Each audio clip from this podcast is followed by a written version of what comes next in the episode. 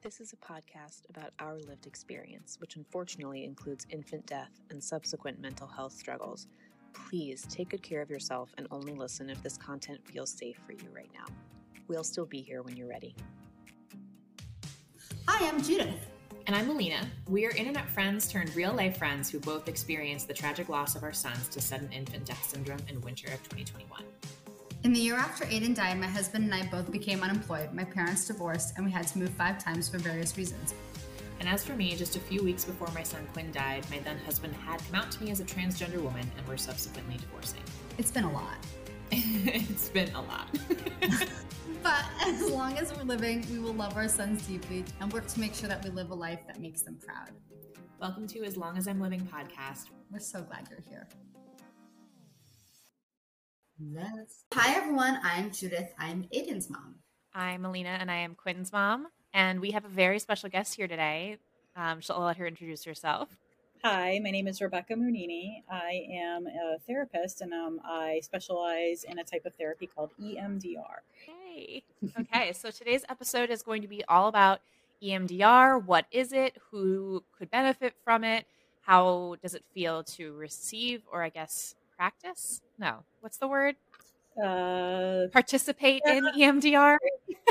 yep. And um, Rebecca, just so you know, we do have we asked our listeners if they had any questions. So we have a couple of questions Okay. um, that came in from our listeners too. I would say most of them were covered by the questions we already had um, had sent over to you. And listeners, for full disclosure, I do just want to say Rebecca is my EMDR therapist. So I have seen, I saw you every week for pretty much an entire year, every single Tuesday.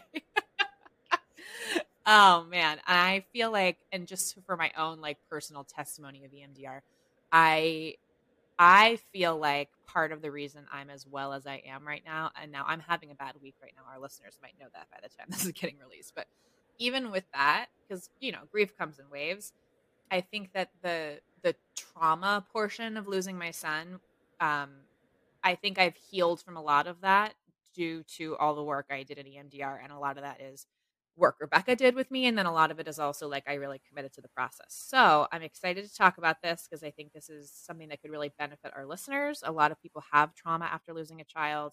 The first question that I think we, uh, we wanted to ask is so EMDR is a trauma treatment modality. Is that right? Specifically for trauma, right? Well, not as not necessarily. It, it is very good for trauma, but it also helps with a lot of other things. Um, just regular anxiety, phobias, anything, eating disorders. There are you know protocols for pain. There are protocols for addiction. It helps with a a wide variety of things, but is very tailored toward trauma. Originally, it was made for to, to deal with trauma and a lot of the early emdr was for people who who had been at war so it was very helpful for them with that with that type of trauma but it you know kind of lends itself to any type of trauma ptsd and many many other things What what does EMDR stand for? I realize we should probably start there. eye movement desensitization and reprocessing. Okay, so basically, the premise is that it used to be so when the woman who invented EMDR, her name is Francine Shapiro, and when she first came up with EMDR, she noticed that when she would look up at the trees while she was walking after she had received a cancer diagnosis, so obviously that's a trauma. Well, maybe not obviously, we're going to talk about what trauma is, but for her, that was a trauma. And she was looking around at trees and noticing that when her eyes moved back and forth, she kind of felt a little better.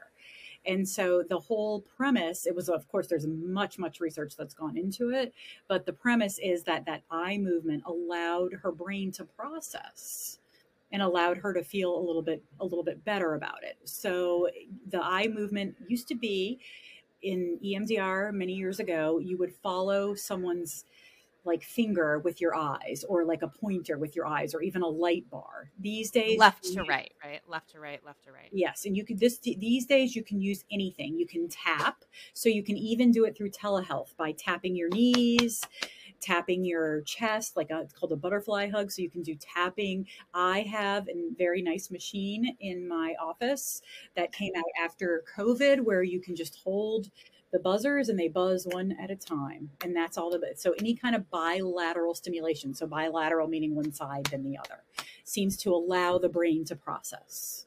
So, okay, so what is trauma Okay. as opposed to other types of mental health issues? How does it manifest in the body? Mhm.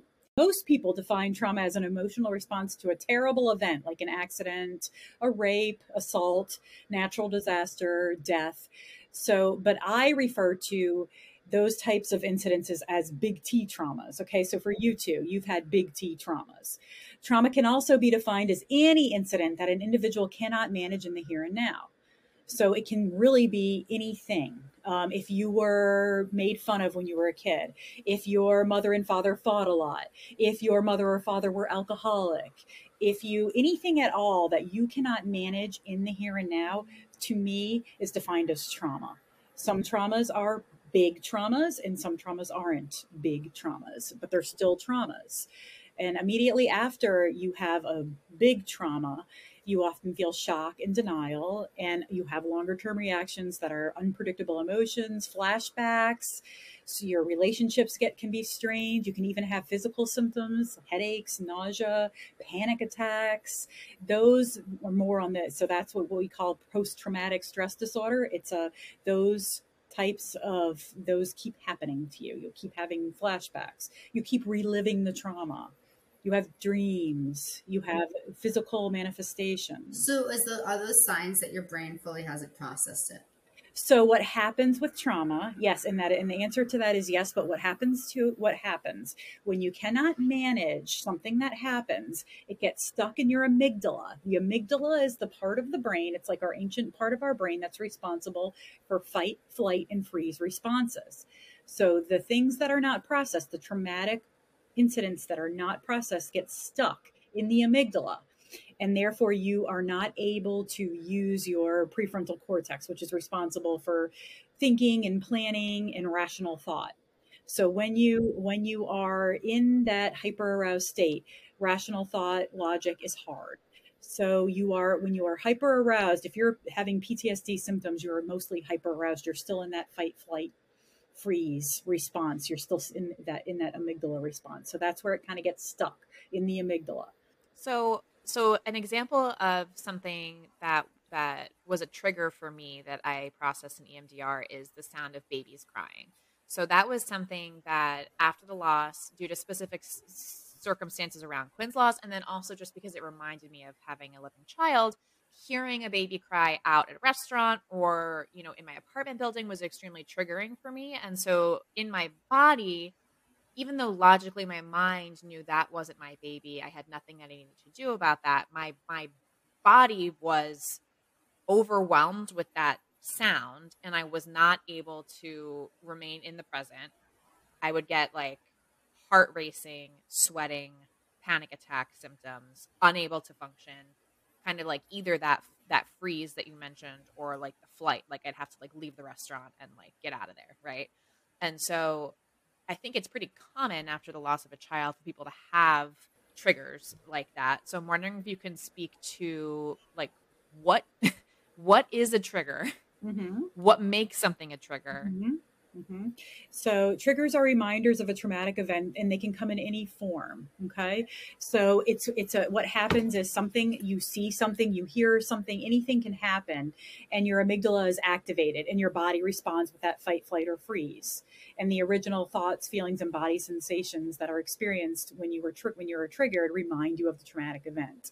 So therefore, a panic attack can also occur because you're you're triggered, you're remembering, you're reliving, it all comes back and you can't manage it. Yeah. So Judith and I are are dealing, and our list, a lot of our listeners are dealing with both grief and Mhm. trauma. Mm-hmm.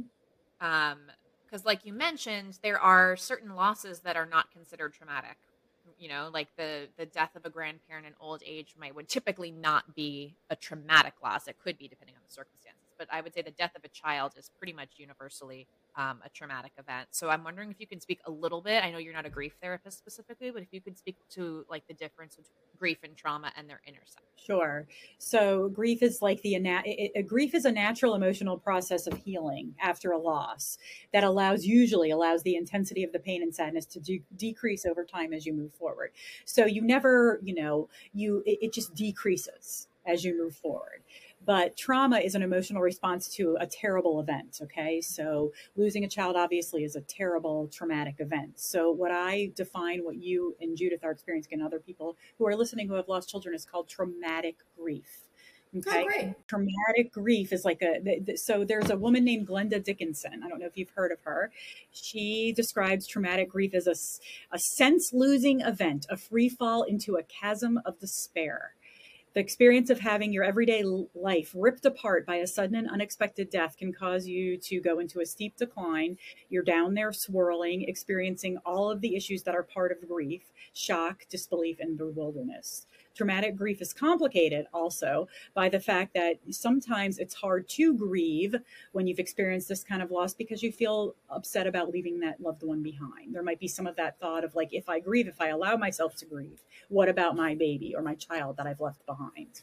so that complicates it so traumatic grief is you know is is also complicated you when you've lost a you know a, a, an older grandmother who's died in her sleep of old age it's not that same feeling of you know i can't leave that loved one behind. It's it's more complicated.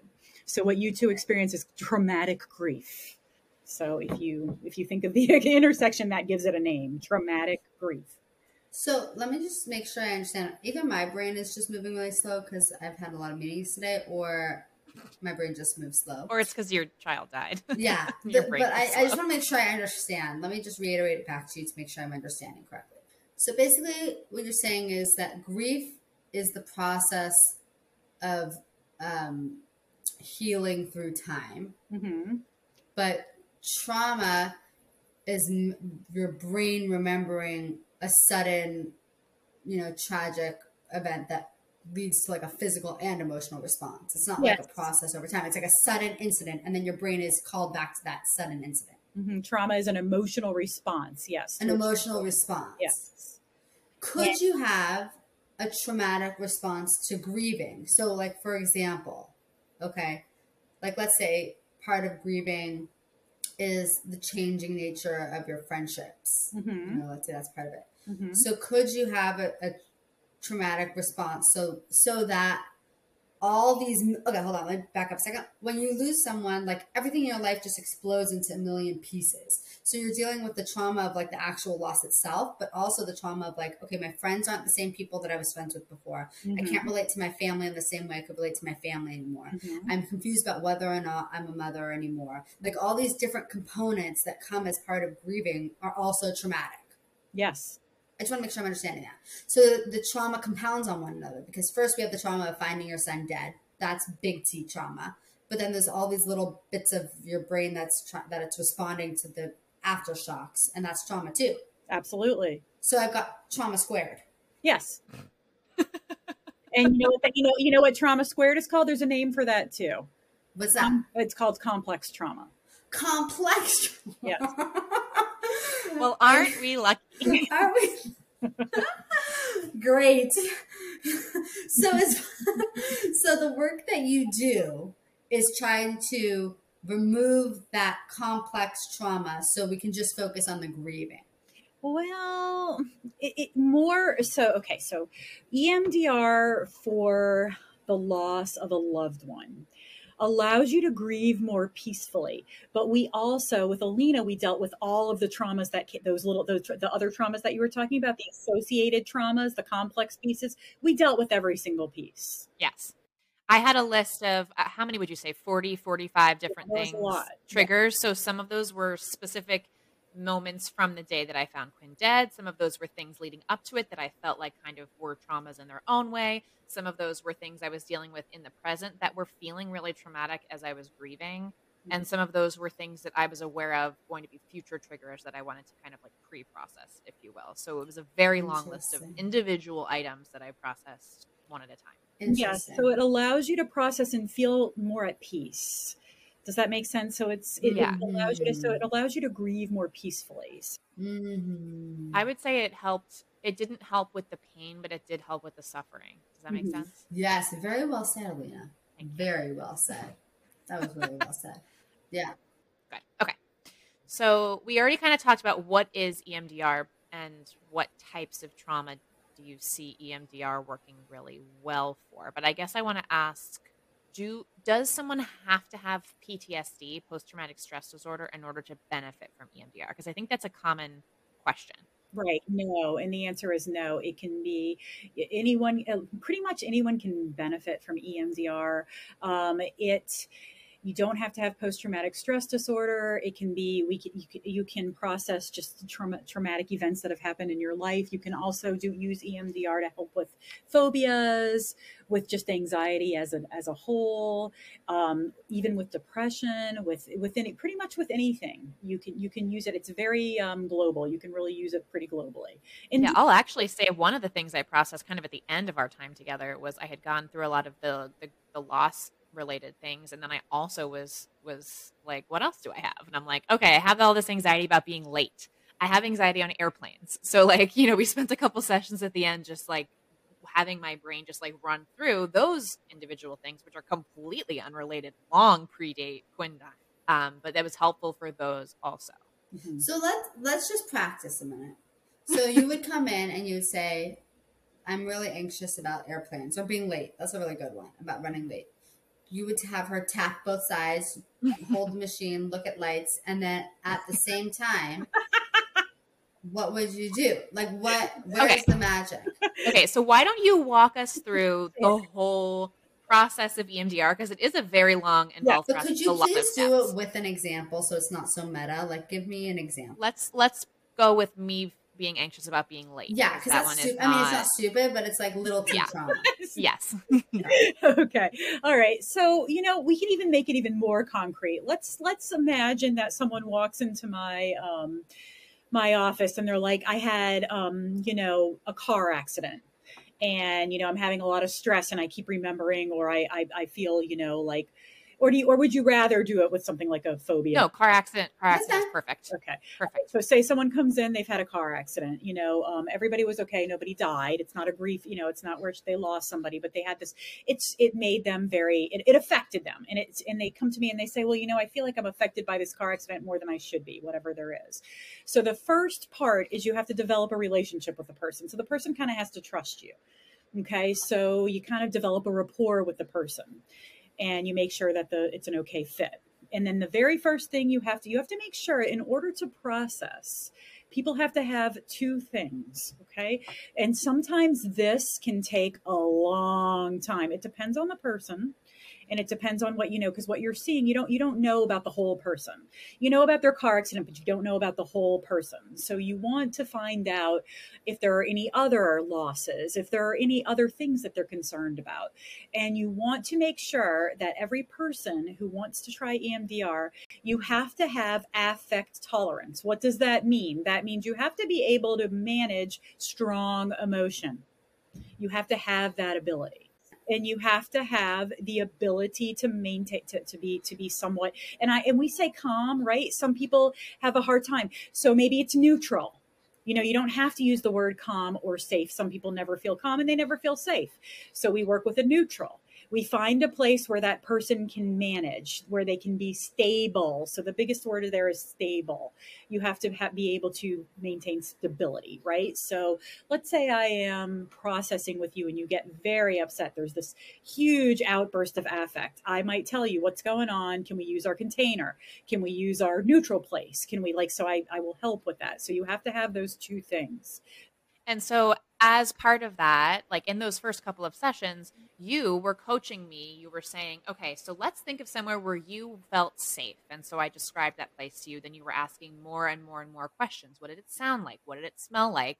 Who else was there? What the what did the ground feel like underneath of you? Did you feel supported? What was the temperature? All of these things, so that later, when I was feeling an outburst of emotion, and and you were able, because you knew me by this point, you were able to see when I was getting overwhelmed enough that I was not able to continue processing that memory. And you would say, okay, let's take a minute and go to the safe place. And you would coach me back into it because you knew what my safe place was. Is that right? Exactly. So Okay. those things need to happen, and they can sometimes, like I was saying, Judith, they sometimes take a long time. And there's other things besides container and neutral, calm, safe, however you want to define it. Place. There's many other things you can do. You can work on. Um, you can do mindfulness exercise where the person just practices being in the here and now. Then there's something called resource development. Resource development is something else that happens before. That means helping the person to sense some things like when have you ever had a time when you felt okay? Well, let's resource that in. You know, when we give it a name. When have you ever had a time when, you know, you felt loved or nurtured or what what to you represents love, stability, nurturance? And then we develop resources, meaning I would use tapping or in my if you're sitting here, a lot of people use those buzzers. And it just kind of helps you to really feel those so so you can pull them up even in your everyday life you know pull up your do you need you know you, you, you might need help from your nurturer your protector your wise figure those are all resources that we develop to help you along in the process And I'll say, like, for me, like, you coached me through most of those things. And then there were a couple that were particularly meaningful that I feel like really resonated with me. So one was like a safe place, and then the other one was the nurturer, the nurturing figure. So like those were the two that we would come back to, even though you and I together worked on kind of all of them. But two of the, those two like really felt like they were helpful. So you might go with all of them, but you might not actually use every, everyone. Is that right? That's right. And like everybody, yeah, everyone is different. Some people, you know, some people take longer to develop the affect tolerance and the ability to, you know, remain neutral, calm, safe, whatever it is.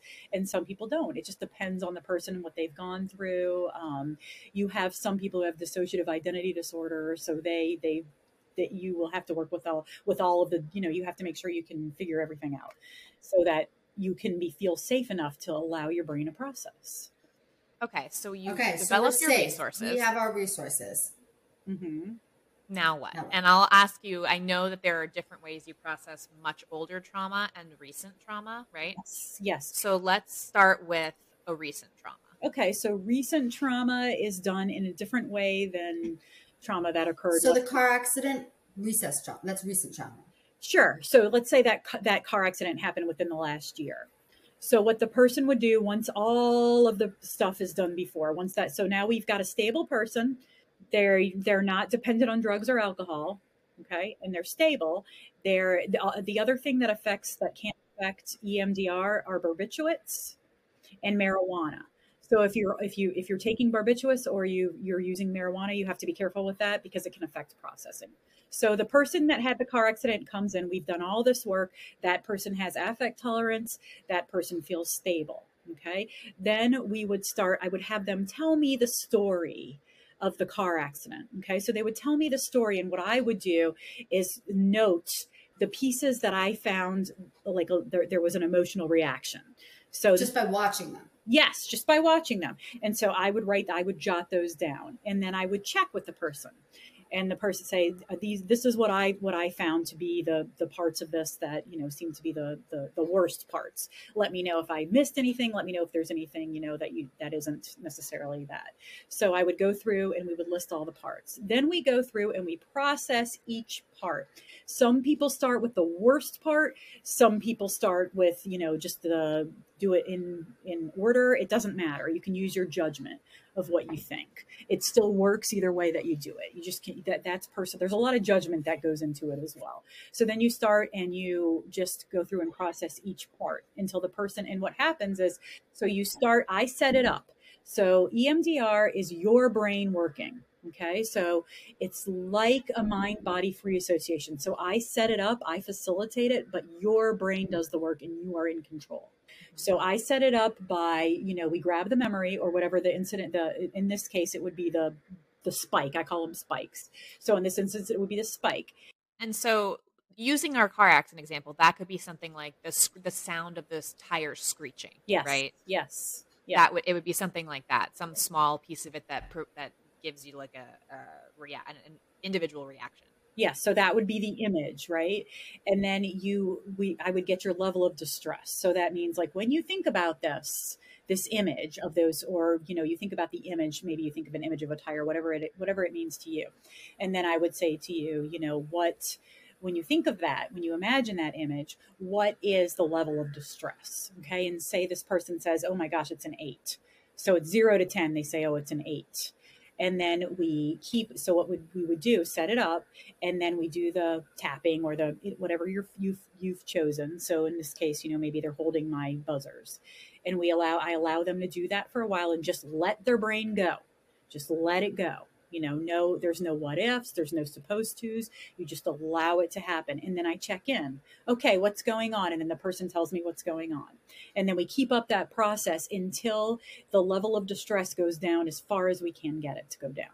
And that could take depending on what the memory is it could take 20 minutes. It could take 10 sessions. Yes absolutely. Right? yep and i'll say for me like some of my memories would go down and then something would come up in in the processing and it would go back up again. Yeah. I would cycle through gosh i feel furious. Gosh i feel terrified. Mm-hmm. but are you you're speaking out loud when this happens? So you're like just tell me the what your brain is thinking. And then you'd be like well so you're you're sitting quietly doing the bilateral stimulation. And then like rebecca said she would check in and say what's coming up for you right? uh-huh. Mm-hmm. Yes, I would say yes. Yep. What did you What did you notice? Is that you'll you'll often in EMDR you hear what did you notice? What did you get? And you just tell me without censoring what's going on, and then we keep going. And then if you need help, I help. And then in regular standard processing, when it's something that has happened over a year ago, then we take each we, we make like a target map. That's all the things that you're going to process. Whether they be pieces of a story whether they be events that happened whether they be hard relationships whatever they might be they can be anything. We set it up and then i ask you for the image that represents the worst part. Then so, so i want to know what the images are because remember i told you it gets stuck with the original images and the emotions and the feelings in the body? So i ask you about that. What is the image what are the what are the emotions? What is the feeling in the body? And then you get a negative cognition which is how you feel when you think about that image. And then we talk about a positive cognition. So by the end we want your disturbance to go down as close to zero as it can and we want you to when you, when you are triggered so something happens in outside life and you get triggered we want your brain to be able to go to that positive cognition or positive thought. So and to give some examples of like the negative cognition and the positive cognition. So I'm trying to think of some of yours. so a negative cognition that I know I had a, with a couple of different memories was I'm a bad mother, and I think that you thought that that is what the when I thought of the memory, it, some of the memories, that's a thing that would come up for me that I would think and feel. Right? Maybe not even think cognitively, but like that's what my body would feel when I would think about the memory.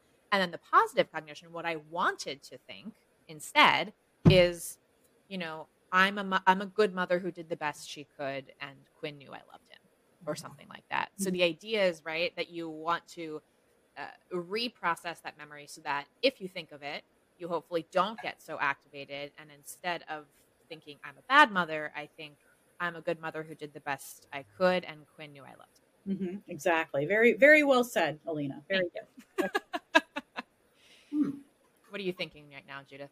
Um, I'm thinking. I wonder how many memories I have, or whatever you call them. I don't know what they're called. What are they called? Yeah. Traumatic memories. Okay, spikes. I'm wondering how many spikes I have that I don't even know that I'm even having a response to them. Yeah. You know, mm-hmm. because I feel like even when I think about the most triggering day of the day of his death, I feel like I just kind of like talk about it really affect neutral. So I wonder if like those, I don't even like let myself have those. Like I think I wonder if I'm just not even cognitive, cognitive, not even cognitive of the fact that they're causing me distress. Does that mm-hmm. make sense? Oh, absolutely, and it's very common. Oh, okay. Yeah. yeah, I, that's what I'm thinking. I'm thinking like I wonder how many memories or like pieces of the traumatic event or just in general I have that I've just kind of put to bed with under and classified in a certain way that I don't realize maybe has negative undertones. I happen to not have thought, you know, I'm a bad mother, but I'm sure there's something that like I don't even realize I think about myself about that day. Mm-hmm. Yeah. You know, because you you clearly haven't processed it. You the way you're dealing with it is you kind of maybe blocked it. I'm happy to. T- I'm happy to talk about like that's what I think is unusual because when I think when Alina and I have talked about EMDR in the past, I'm like, but I'm happy to talk about it. It's not like it. Okay, so you don't feel you don't feel re-traumatized when you talk about it. No, no, but I'm sure that I am traumatized. oh, you definitely that's are. what I'm. That's what I'm saying. Like I'm happy to talk about it. It will not send me into a spiral. I- Right. I, I find the story just kind of like so. I just don't. think I do yeah. think you're able to look at the the morning of finding Aiden from our conversations. I do think you're able to look at it fairly neutrally, which I yeah, which I don't this know if it means like does that mean I'm so disassociated because like I'm so fucked up, or does it mean like I generally am neutral? Like I'm not sure. That's what I'm asking. I do think though, Judith, like you do have not to like diagnose you. Obviously, I'm not a professional, but I do. I you- have trauma squared. you do have things that you do have PTSD. Like you will jump to, oh, someone's dead when you A hear from hundred percent, I have PTSD. I will tell you, I have 150 percent PTSD. I'm 200 million percent. I know I have it, but I'm, but I, but the, I'm curious what those things that I have PTSD about. Like, what are the trigger? What are the spikes in my life? Because I, I, I genuinely, when I think back of that morning, to me, that doesn't feel like a spike. So either it's a spike, and I don't even know it's a spike. Or generally, that's not where my triggers come from. They come from a different moment in that story. You got to go to EMDR and find out, Judith. They're stored in networks in your brain. Okay, so you have memory networks. And so when one network is hit, so when if we start processing a memory and it's part of a network, s- other stuff might come up. So you might say, "Well, I can't stop thinking about this." So at that point, you have to say to yourself, you you and the therapist have to say, "Well, do we need to go back and process that?" Because clearly it's part of this memory network that we haven't touched upon. Wait, so okay, let, let, let's say we're talking about finding my son dead. So maybe the part that's triggering is not finding him dead, but you're saying maybe like my mom walking in the room was triggering because I have triggers related to my mom. Possibly. My mom listens to this, so I just don't want her to think that I'm saying that. I'm just giving an example. Uh, no, yeah, it's, it's a good Yeah. example. It's a good Okay. example. In which case, if we were processing something, and this has happened with Alina, remember, there's been a couple of times something else would come up, and then we have to stop. Okay, do we continue with this, or do we put it in the container for now, and we go back to what it is that keeps coming up? So, like Judith, I, I know you've talked on the podcast about that one time that you straight up had a complete and total episode where I you thought your husband was dead, right? I, that one, and then remember the one on the airplane. Yes, you were convinced your husband was dead, and I think in that moment you were clearly having some There's been of a couple of times. When Y- that's happened, yes, Yeah. yes. Where it's like you can't even, your brain can't even, your brain is not there.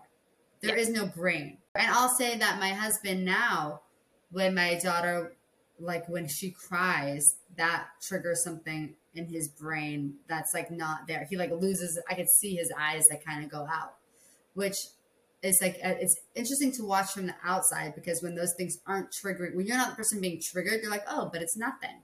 Yeah, right. It just depends on what you have in there, right? Yeah. Congratulations on your daughter, by the way. Oh, thanks.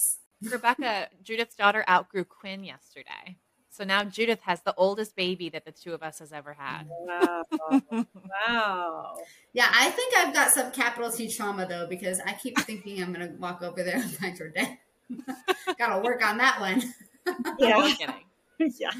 But I, but I, but overall, okay, we're with you. Okay, so that's what you do. We've gone through, we've processed all of the memories that were traumatic. What else might you do in EMDR before you wrap up your time with your EMDR practitioner? Okay, so you if you feel like you've so you want to go back, make sure that all of the things that you've processed still feel like the level of distress is low. There's nothing else coming up. So you always want to kind of check on those. And then, you know, what I usually do with a client is I'll have them kind of record all of their positive cognitions just so they can take those with them. But Yeah. you always want to be, you know, thinking about make make make sure that the level of distress is still still low. Make sure there's nothing else that's coming up. So in between each session, you ask, did anything come up about what we processed? Because sometimes there's things that might come up.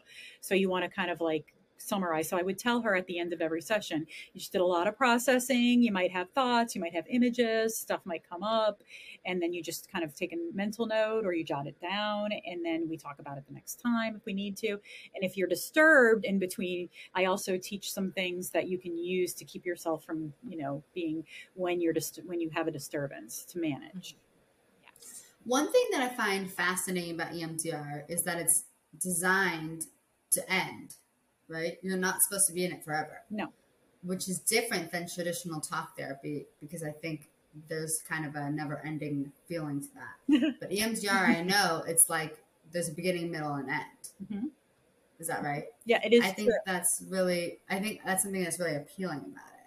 Now, not- I won't say that I don't have a lot of clients that stay after they're done just for check-ins or just to do the weekly talk therapy. I do right, have that, right. but yes, the EMDR it does end, and people become much more self-aware. It tends to really, you know, help people. So, how does somebody know if EMDR is right for them? Like meaning before you start, or like yes. If someone is listening to this and Mhm. they're intrigued, Mhm. like what what are some questions they could ask themselves to say like, is this something that I should pursue? Well, I mean, I guess if it sounds like, again, like I said, any issue, any issue can pretty much be taken care of in some way by EMDR. So if you are a person who's like, well, I'm kind of struggling with, you know, anxiety or I'm kind of struggling with depression or I'm kind of, you know, I, I do have a lot of thoughts about, you know, this thing that happened to me or I don't know if I'm processed this kind of trauma that happened to me, then it could very well be for them. It's it's a matter of are you willing to do the pre, you know, are you willing to invest in it? Are you willing to do the work that it takes to, you know, become affect tolerant? Are you willing to t- do what it takes to be able to manage become stay neutral or calm or whatever. Yes. like- And I'll say, like, as someone who's gone through it, it is a lot of work.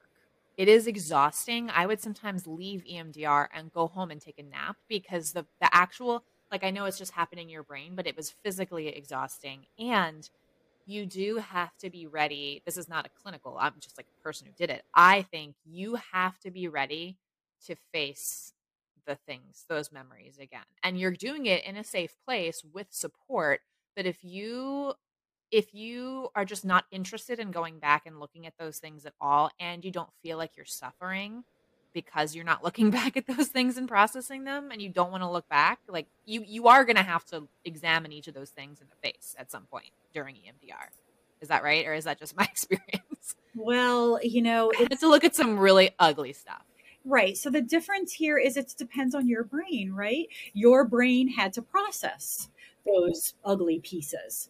So everybody's brain is different. So what happens is it's not the, the the reason that some people like it better is because when you come in for talk therapy, if you have PTSD, you've had a, a, a trauma, and you come in or complex trauma, mm-hmm. trauma Yes, trauma squared, squared. and you come in, sometimes people when they start talking about these things that have happened in detail they start to relive them and it's really uncomfortable. Mm-hmm. So in emdr i'm not you're not asking the person to relive it. You're asking the person to just th- their brain to kind of pick the pieces that they need to come out.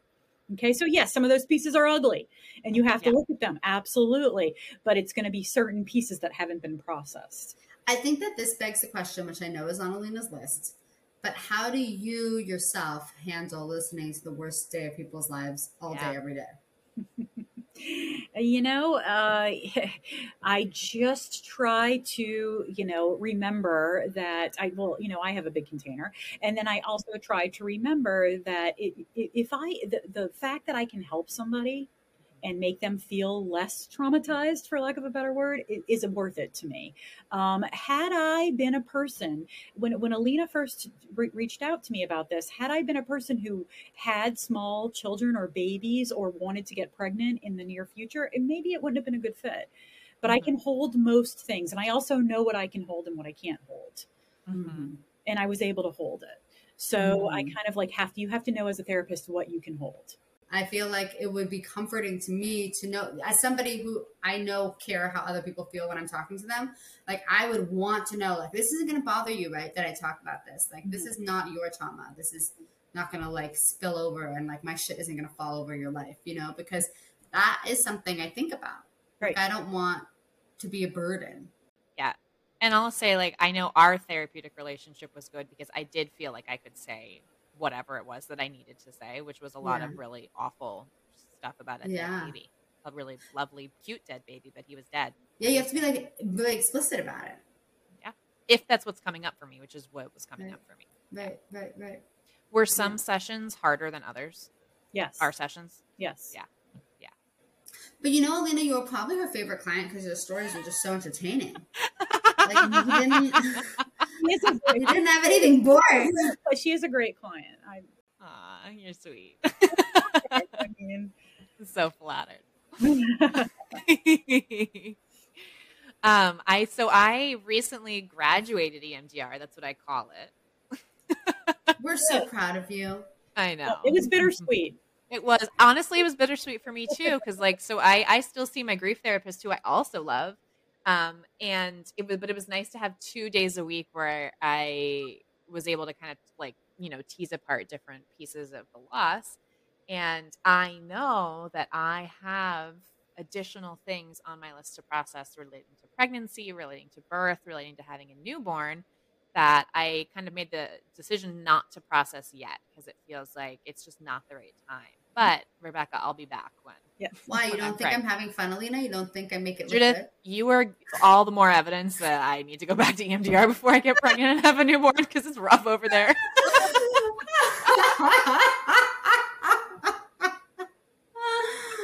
oh, I know. It's just keeping you on your toes, Alina. I don't wanna get you bored. Okay. Let me pull up the questions from our listeners and make sure we covered everything. Judith, do you have any other questions for Rebecca? No, I learned so much. I really learned an unbelievable amount, and I am so. What do you think about E here. EMDR now? I think it's fantastic. I think it's great. I don't think every single person is the right person for every experience. So the fact that for some Right. people they can do talk therapy, some people can use EMDR, some people can do both, some people like I think the more modalities to help people, the better. Okay, so someone says, "What are the risks of EMDR? Can it make you feel worse?" In between sessions, Mhm. you may have discomfort and you may have like because your what happens is your brain continues to process in between sessions but i i will teach you things to like light stream or things exercises to kind of help with that. But yes you can get this you can have disturbance in between in between sessions. It can happen. Does it make you feel worse overall? No but you might struggle in between because the stuff is coming up and it's out there Yeah, because like I'll say, like I feel like what happened is before I went to EMDR, I kind of like locked up everything real nice and tight, like in a nice smushed it inside of a box, and then I was like opening that box a little bit at a time. So like maybe between sessions, like the box was still kind of open, and I was like, ugh, it's bad in there, you know. Yep. So you have to have ways to to do it. You know, you have to Yeah. have the ways to manage it. Um, somebody says, how many sessions before you could feel it's working? that is so individual. yeah, Depends. It just depends. I feel like that's when I say to my therapist, when am I going to get better? That is really individual. It just depends. I would say I noticed relief from individual memories that were traumatic after one or two sessions, one or two sessions processing that memory. That said, the whole overall thing, like it was just a full year of, of EMDR. but there, I can think of one specific spike, like one specific memory from the day Quinn died that was coming to me in my sleep and in the night. And that one, after one session, was gone, and I haven't triggered by it again. Yep. And I remember that one. yeah. and then the last thing um, is not a question, but somebody says no questions, but and that's how I feel too. That's wonderful. yes. Yeah. And I do have a lot of clients who have said that. You know, um, again, everyone is different. So Well, it's clear the work you're doing is really helping people. To all of our wonderful new friends, we want to hear from you. Email us at as long as I'm living podcast at gmail.com and follow us on Instagram at as long as I'm living podcast. We'll get back to you as soon as our grieving brains allow. Yay.